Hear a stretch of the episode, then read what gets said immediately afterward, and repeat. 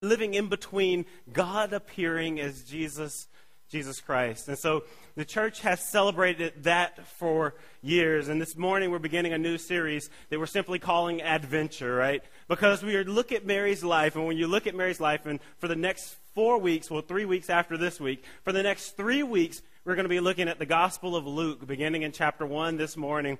We're going to be in this, be in this morning in verse 26 in Luke chapter 1. We're going to look at the story of Mary and we're going to see that she made a decision, a bold and courageous decision to follow God's will and plan for her life. And that as a result of that, right, there was this adventure that she was led on as a result of that. So the Advent brought Mary on an adventure throughout life. And we see that when we choose to place our faith and trust in God, that there is an adventure. And some of you have been there, you know that, you've experienced it.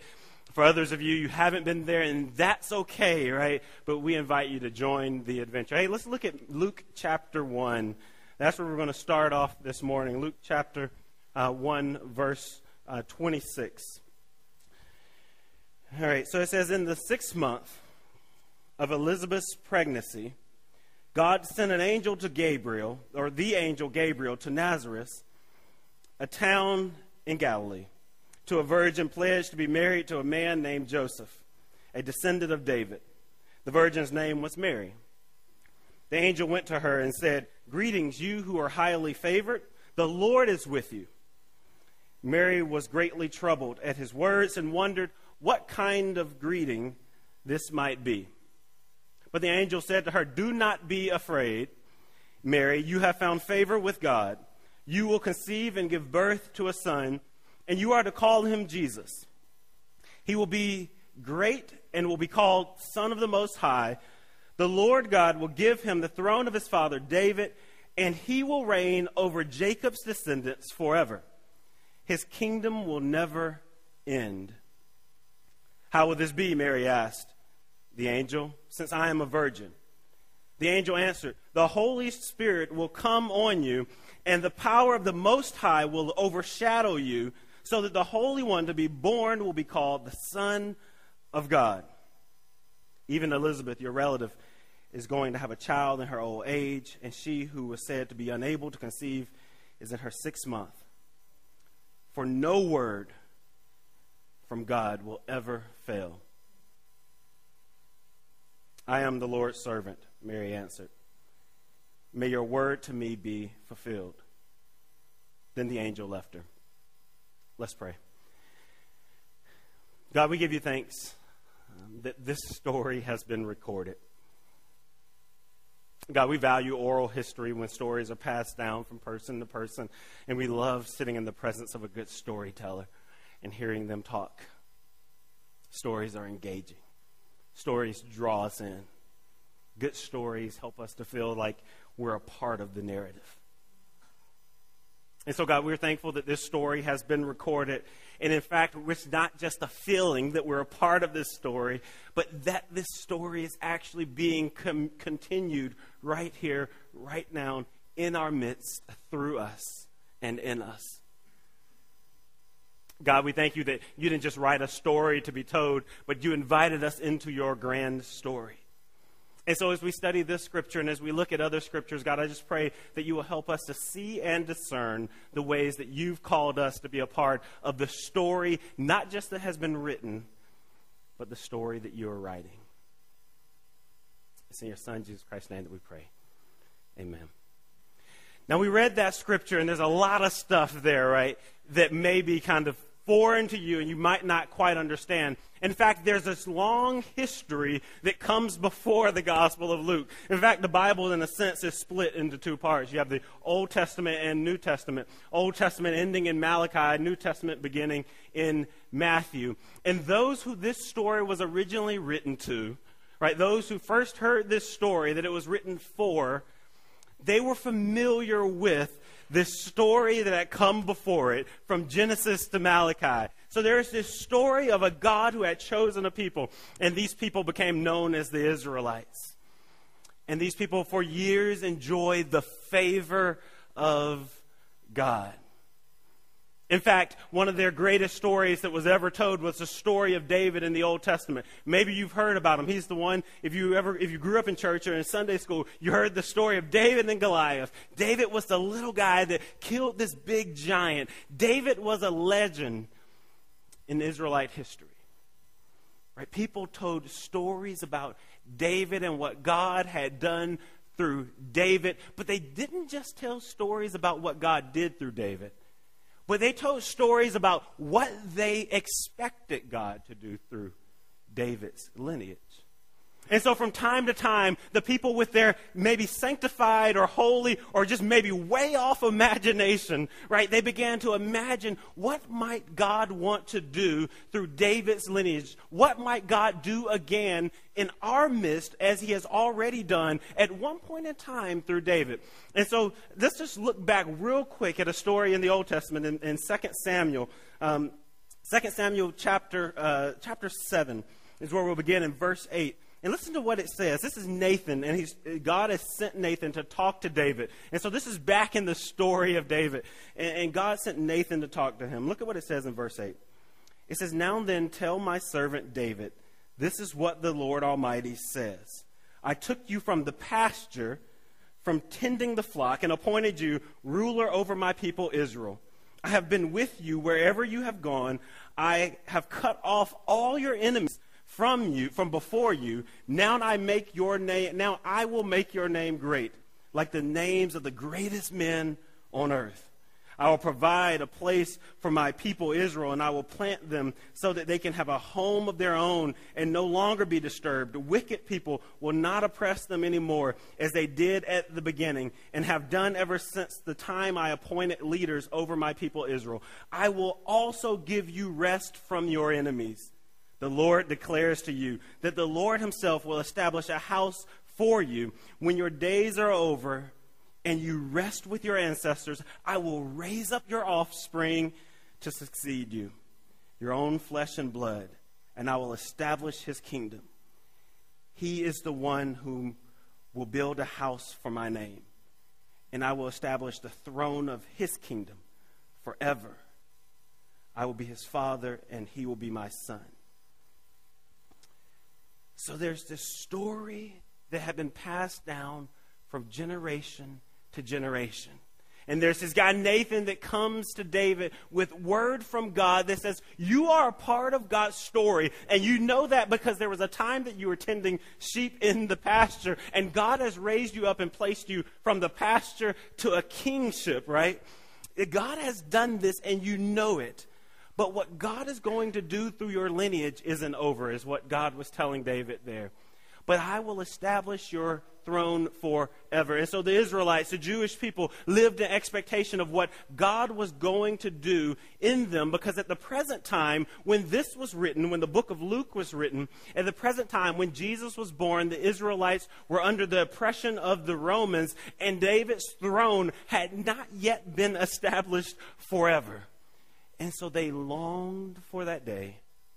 They longed for that moment when God would intercede in human history, that God would break open human history and plant himself there and establish his throne and keep his promise. And God chooses to do this through a young teenage girl by the name of Mary. Now, I'll be honest, there's times when I read the scriptures and I'm reading this story and I'm right at the beginning of the story and I'm thinking to myself, it sure doesn't look like God knows what he's doing. Right? I, I, know what they say about God, but I'm reading this story, and it sure doesn't look like God has any clue what's going on. And, and where did he pull this plan out of, right? that I'm going to pick this teenage girl who's engaged to be married, who's poor, and has no future really in that society, in that culture. She would have been overlooked. She would have expected to become not anything other than a homemaker. She would not be expected to be remembered a thousand years later. Now, when I say homemaker, I know there's some homemakers. I'm not saying that's like something less than what I'm. what, let me correct myself before I get some emails. What, what I'm saying is that in that culture, right, Mary would have been her, her hope, her history, her future would have been in the home because that wasn't a society that allowed for anything else. And here God shows up and says, This story that I began with David a long time ago, the story that you've heard since the time you were a child, this longing that you've had in your heart for God to do something, I'm going to do it, and I'm going to do it through you. Look at the way this happens. I'm, I'm, sure that Mary was, her first thought was, You got to be kidding me. There's no way, because this moment hits Mary like a ton of bricks. Look back at Luke chapter 1, where we started reading.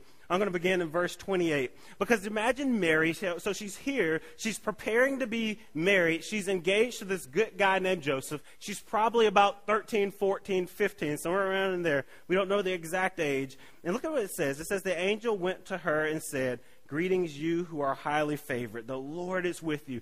That's good news, right? The Lord is with you. You're getting ready to get married. I'm sure you're nervous. You're a little bit young. You probably don't know this guy Joseph very well. The marriage might well have been arranged.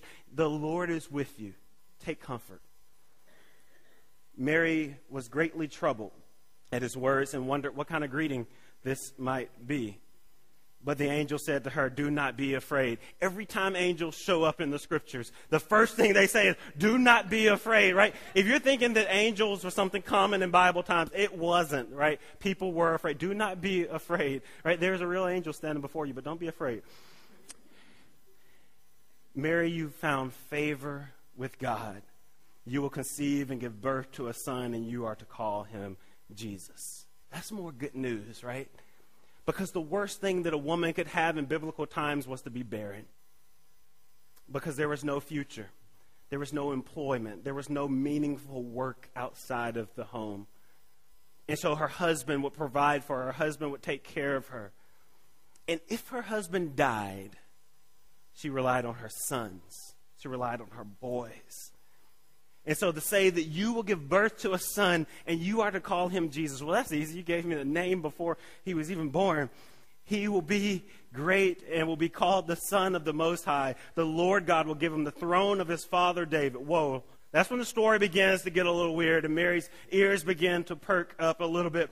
And he will reign over Jacob's descendants forever. His kingdom will never end. How will this be, Mary? Asked the angel, since I am a virgin. She begins to get a little bit curious, right? Because this angel's talking like this is going to happen before she actually gets married. So she begins to get a little curious. How uh, exactly how is this going to take place? If if I may ask a a, a question, Mr. Angel, please, how is this going to happen in my life when I am not yet married? And look at what the angel says. The angel answered, The Holy Spirit will come on you the power of the Most High will overshadow you, so that the Holy One to be born will be called the Son of God. The story gets a little bit fuller that God's going to do something miraculous through you, right? And and that God is actually going to establish David's throne. That story that you've heard all of your life for so long is now continuing and it's going to flow out of your womb.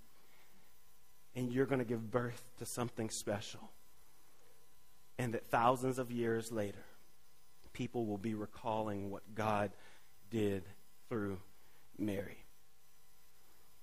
Now, there's two questions that this angel answered that sent Mary on this adventure of faith.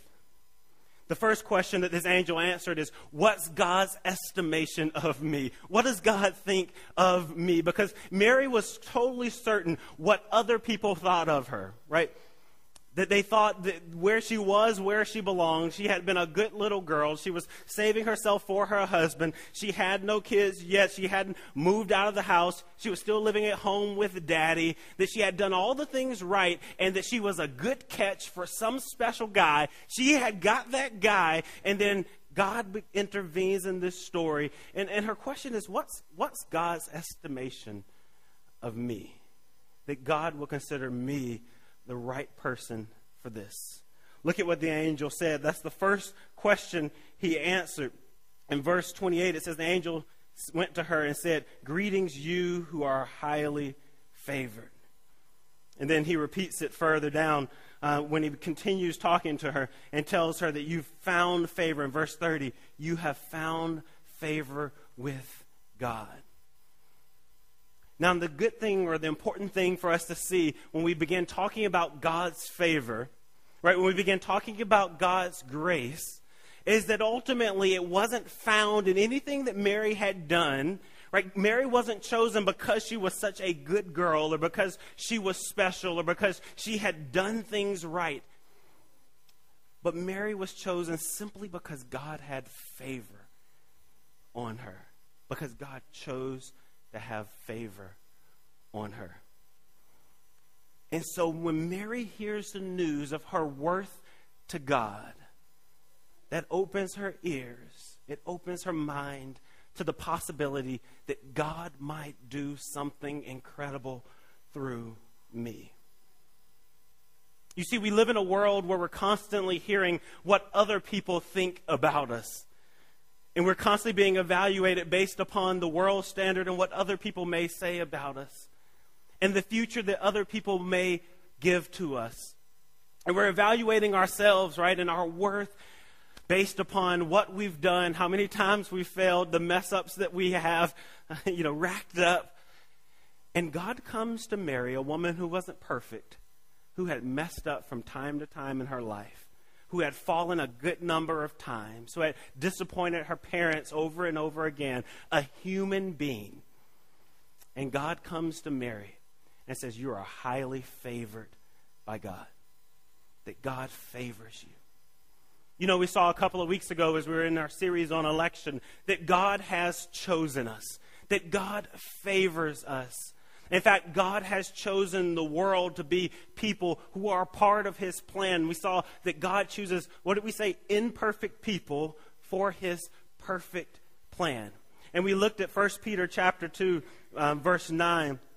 Um, and it says, in verse 9, it says, You are a chosen people. This is what uh, what Peter's writing, this is to the church. You are a chosen people, a royal priesthood, a holy nation, God's special possession, that you may declare the praises of him who called you out of darkness and into his wonderful light. What Peter is saying here is that you are favored by God.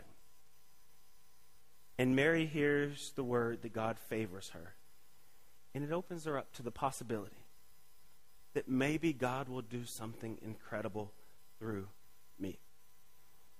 I want you to hear that word this morning that God has chosen to favor you, that God thinks highly of you, that God isn't focused on your past, but that God is focused on your future and not just what He's able to do through you, but what He will do through you if you let Him.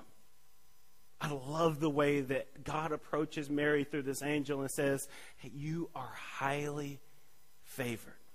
And so the first question that the angel answers is, What's God's estimation of me? The second question that this angel answers is, Is God trustworthy? Right? This angel, not an everyday occurrence, appears to me and begin tell, begins telling me what God thinks about me and the plans that God has for my life this preacher standing before me and he's telling me that God favors me and that God has plans for my life. Is that message, is it trustworthy? Can I rely on it? Look at the last thing that the angel says uh, to Mary in Luke chapter 1 in verse uh, 30, uh, 38 or verse 37. For no word from the Lord will fail. So this angel knows exactly what's going on in Mary's head. That God's telling me that He's going to do something incredible in my life, something that no one would have expected. It came out of the blue. In fact, it hit me like a ton of bricks. I was planning my wedding, getting ready to get married. I had everything in place, right? And God comes and begins to mess this whole thing up. God gets me in a situation, right? And I'm not sure I want to be in this situation. So is this God trustworthy? You know that women in that time, if you look at just the just kind of the Old Testament law and the, the legal code of the day, that a woman could face stoning, right? That's similar to like the, today modern day electric chairs. She could face stoning, that you could be executed for committing adultery on your uh, husband. Um, for cheating on your fiance, right? And so here God comes and says, You're going to get pregnant, and, and you're going to have to sit down and you're going to have to explain this to your father and your fiance. It's just the way it's going to be. You're going to have to sit down and have that conversation with them, right? And have you ever had one of those conversations? Where the lead up to the conversation was worse than the conversation actually was itself, right? Your palms are sweating, you're nervous, you're trying to think of the right time, right? You're, you're, you're trying to pick the right moment to have that conversation. Well, this is the kind of conversation that Mary had to have. And before she had it, she needed to know whether God was trustworthy. And in verse 37, it says, For no word from God will fail. And Mary hears that and I hope you hear it as well. Mary hears that, and in verse 38, she says, I'm the Lord's servant. Mary answered, May your word to me be fulfilled. See, these are two important questions that we must ask ourselves because one opens us up to the plans and the purpose that God has for our lives. The second helps us to trust God when God gets us in a situation. Because if we follow God, if we take the adventure of faith, without a doubt, we'll find ourselves in an inconvenient, an uncomfortable situation where we just want to be out. And the reality is, is whatever situation you find yourself in as a result of your faith, God can see you through it. Whatever situation that your faith leads you to, God will see you through. And so Mary had to make a decision right there. She had to make a decision whether she would trust God's plan and purpose for her life, that she would trust the possibility of stoning and believe that God would get her through it, whether she would trust the fear of the way people would look at her because now she's pregnant and she was engaged to be married to Joseph, and Joseph was a good guy, and she didn't want to let him or his family down and she had to explain this from time and time and time again. And she knew that that was going to be her future for the next however long she was going to have to tell this story and have people laugh at her and say, Yeah, God did it. God got you pregnant. And nobody was going to believe it. But she had to make a decision to trust God into that situation because she believed that whatever situation God got her into, that God would see her through, and that ultimately God would get the glory and his name would be praised as a result of it. And so she places her trust in God. And then in verse 46, she begins to sing a song. Mary said, My soul glorifies the Lord. My spirit rejoices in God, my Savior, for he has been mindful of my humble state, or of the humble state of his servant. From now on, all generations will call me blessed for the mighty one has done great things for me. It adds new significance to that song that we sang. My soul, my soul glorifies, magnifies the Lord. Because as we make the decision to follow Christ, as we go through this adventure that faith might lead us on, as we enter difficult situations that faith leads us on, that as we do that, we are writing this story. And that story is a record of God's faithfulness. And we're able to look back and we say, there was this situation that I found myself in as a result of my faith. It was difficult and uncomfortable. But God saw me through. And my faith is now stronger. Not just because I read Mary's story, but because, but because from day to day I'm reading my own story. You know, I said earlier that when Mary heard this news, the first thing that had to come to her mind is, You got to be kidding me. You know, I've learned, and this isn't, this isn't gospel, this isn't fact for everyone, but I've learned, at least in my life, that the times that I feel that God is calling me to do something, and I say, You got to be kidding me, that's probably what God is actually calling me to. Now, there's a whole process, right? I'm praying about it. I'm reading the scriptures. I'm talking about it with friends, right? I'm using the community that's around me. I'm using the tools that have been given to me, scripture and prayer, right? I'm, I'm utilizing that stuff. But I've learned that in my life, when my first thought is, you got to be kidding me, God, because that is an uncomfortable place, or that's something that I don't want to do, or that people are going to look at me and laugh at me for doing it, or that's going to be pretty embarrassing, or that's a situation that I don't want to find myself in. Whenever whenever that's my first thought, there's a good chance that that's what God is actually calling me to do. And so Mary thought, You got to be kidding me.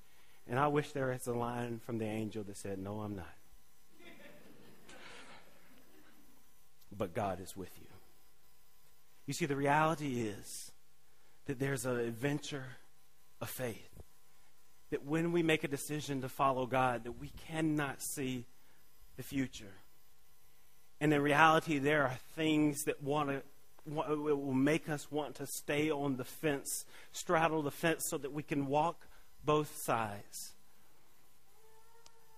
But God is calling us to either fully trust Him or completely walk away. There's this quote by C.S. Lewis. I think I wrote it down right in the front of my Bible. He says, "If Christianity, uh, Christianity, if false, is of no importance, and if true, of infinite importance. It only, the only thing it cannot be is moderately important. If it's true, it's of infinite importance, is what we give our life for. If false, it is of no importance, and it cannot be in the middle. So Mary asked these questions and when she found out that it was true, she was willing to give her life for it. She was willing to give up all for the plan and purpose that God had for her life. You see, as I begin reading these Bible stories, I, I must be honest that my first thought is it sure doesn't look like God knows what he's doing. But as I continue reading, it becomes clear that God knows exactly what He's doing. And God has a plan that has nothing to do, and it's nothing like my plans. We see here at the beginning of the Gospels, the beginning of the New Testament, that God trusted the hopes of a nation to the reproductive organs of a 16 year old or 15 year old, a teenage girl. Right? You have these people who had been God's people, and they had this long history of having God's favor and experiencing it and living in it. And now, in fact, if you look in between the two testaments, between Malachi and Matthew, God had been silent for 400 years. And these were people that were used to hearing from God, being led by God, and now they felt alone. And they had hope that God would speak again. They had hope that God would do something miraculous again. They had hope that God would lead them into the future. And God chose Mary. You know, there's times in my life that I felt like God was silent. I felt like I was in that period that the Israelites were in and God had abandoned me. And I began to question God's presence. Where, where are you, God, in the midst of this? Where are you, God, in this situation? And I would pray that prayer over and over again. And I've prayed a prayer for relief. And there's been times that I didn't find it even in the midst of the prayer. And I came to the conclusion that if God's being, if God's nature is dependent upon how I feel in the midst of whatever situation that I'm going through, that that God isn't worth putting my faith in anyway. And I began to ask myself do I trust God because of who He is, or do I trust God because of what He's done? You see, these people were in this long span of years. And in the midst of that, they had to trust God not because of what He was doing, but because of who He was and who He is. And they placed their trust and hope in Him and in a time when they least expected it, through a person that they least expected it, in a moment where they desperately needed, God intervened. God stepped in. But in that in between time, there was this challenge to trust God. I want to challenge you this morning. And maybe you're in one of those seasons where your faith began strong. And you had this strong faith and trust and hope in God, and you were excited about what you felt like God was doing in your life. And you were excited and you were reading the Bible and you were at church every Sunday and you felt good about your faith. But then you went into this dry spell. Maybe it's a, a dark night of the soul where things don't seem to be going right and you don't see the answers and they don't seem to be immediately before you. And you want to give up trust in God. I've been there. We've been there. And we'll be there again. But the challenge of the scriptures is to trust God in the midst of that to place our hope in Him, not based upon what He's doing or what He's done or what we can see, but placing our trust in Him because of who He is. Because Christianity, if true, is of infinite importance. If it's false, we may as well walk away. There's no moderator in between. Let's pray. God, we give you thanks this morning that you are God and that you le- use life situations and circumstances to convince us of our desperate need for you. God, some of us haven't heard that. And we realize that that's, that's okay. We've all been there. God, some of us haven't placed our trust in you, and we know that that's okay because we're in a community of people who have been there. We've all struggled at some point, to some degree, to trust you, even when we couldn't see our way forward. I'm glad that the life of faith, the life of following Christ, begins with trust because it requires us to trust all the way along the way. God, I pray that this will be a community where we can come safely into a place of trusting you and believing in you. That we'll be prepared to walk with you all the way, trusting you. God, we love this story of Mary. We'll be looking at it over the next three weeks. God, I pray that you'll use it to guide our lives and help us to trust you more. It's in your Son, Jesus Christ's name, that we pray. Amen.